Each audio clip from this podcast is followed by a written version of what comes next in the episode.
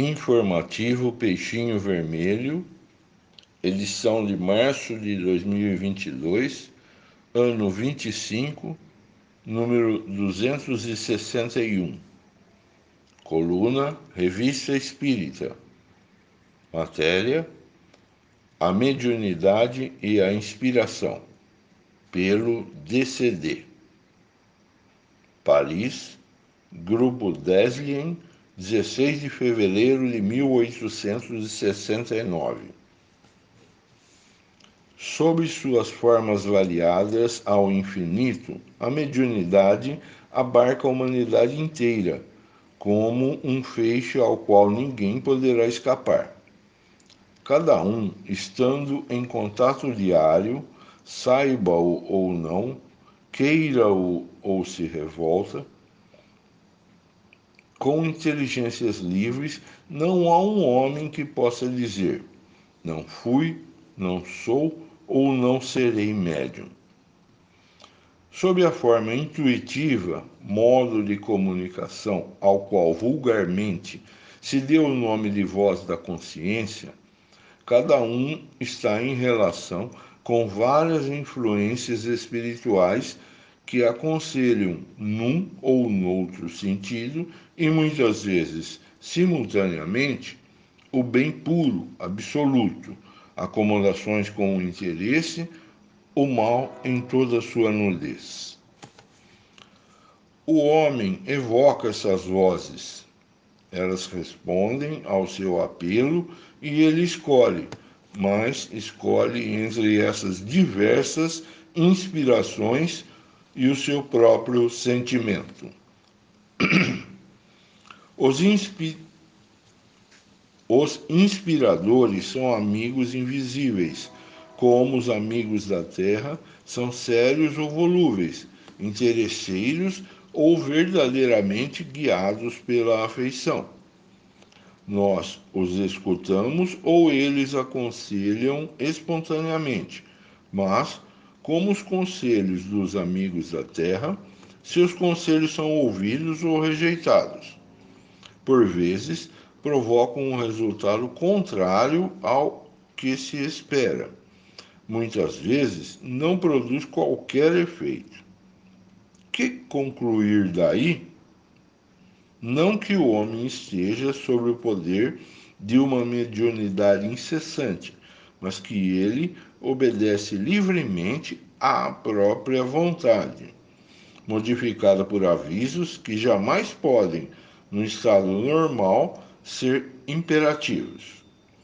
Quando o homem faz mais do que ocupar-se com os mínimos detalhes da sua existência, e quando se trata de detalhes, trabalhos que ele veio realizar, mais especialmente de provas decisivas que ele deve suportar ou de obras destinadas à instrução e à elevação geral, as vozes da consciência não se fazem mais somente e simplesmente conselheiras, mas atraem o espírito para certos assuntos, provocam certos estudos e colaboram na obra, fazendo ressoar certos escaninhos cerebrais pela inspiração.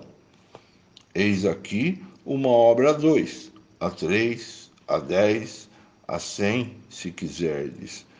Mas se cem nela tomaram parte, só um pode e deve assiná-la, porque só um a fez e é o responsável por ela. Que é uma obra, afinal de contas, seja qual for, jamais é uma criação, é sempre uma descoberta. O homem nada faz, tudo descobre. É preciso não confundir esses dois termos. Inventar, no seu sentido verdadeiro, é pôr à luz uma lei existente, um conhecimento até então desconhecido, mas posto em germe no berço do universo. Aquele que inventa levanta a ponta do véu que oculta a verdade, mas não cria a verdade.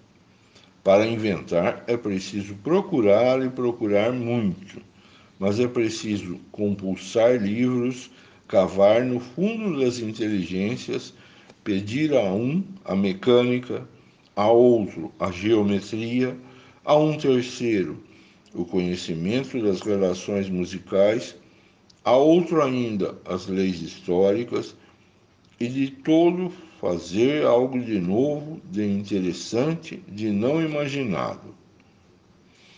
Aquele que for explorar os recantos das bibliotecas e ouviu falarem os mestres que prescrutou a ciência, a filosofia, a arte, a religião, da antiguidade mais remota até nossos dias, é o médium da arte, da história, da filosofia e da religião?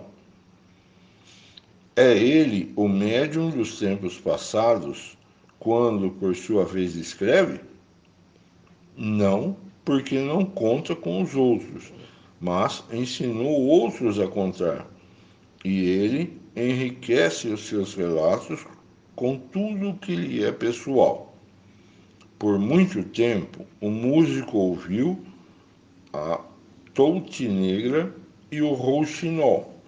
E antes de inventar a música, Rossini escutou a natureza antes de traduzi-la para o mundo civilizado. É ele o médium do Rouxinol e da Touti Negra? Não. Ele compõe e escreve. Ele escutou o espírito que lhe veio cantar as melodias. Ele ouviu o espírito que clamou a paixão ao seu ouvido. Ele ouviu gemerem a Virgem e a Mãe, deixando cair em pérolas harmoniosas sua prece sobre a cabeça do filho. O amor e a poesia, a liberdade, o ódio, a vingança e numerosos espíritos que possuem esses sentimentos diversos, cada um por sua vez cantou sua partitura ao seu lado. Ele as escutou e as estudou no mundo e na inspiração, e de um e outro fez as suas obras. Mas ele não era médium como não é o médico que ouve os doentes contando que sofrem e que dá um nome às suas doenças. A mediunidade despendeu suas obras como outro qualquer, mas fora desses momentos muito curtos para sua glória. O que ele fez, fez apenas à custa dos estudos colhidos dos homens e dos espíritos. Assim sendo, esse médium de todos, esse o médium da natureza, médium da verdade e médium muito imperfeito, porque muitas vezes ele aparece de tal modo desfigurada dessa tradução que é irreconhecível e desconhecida. Halef. Fonte https barra barra kardecpedia.com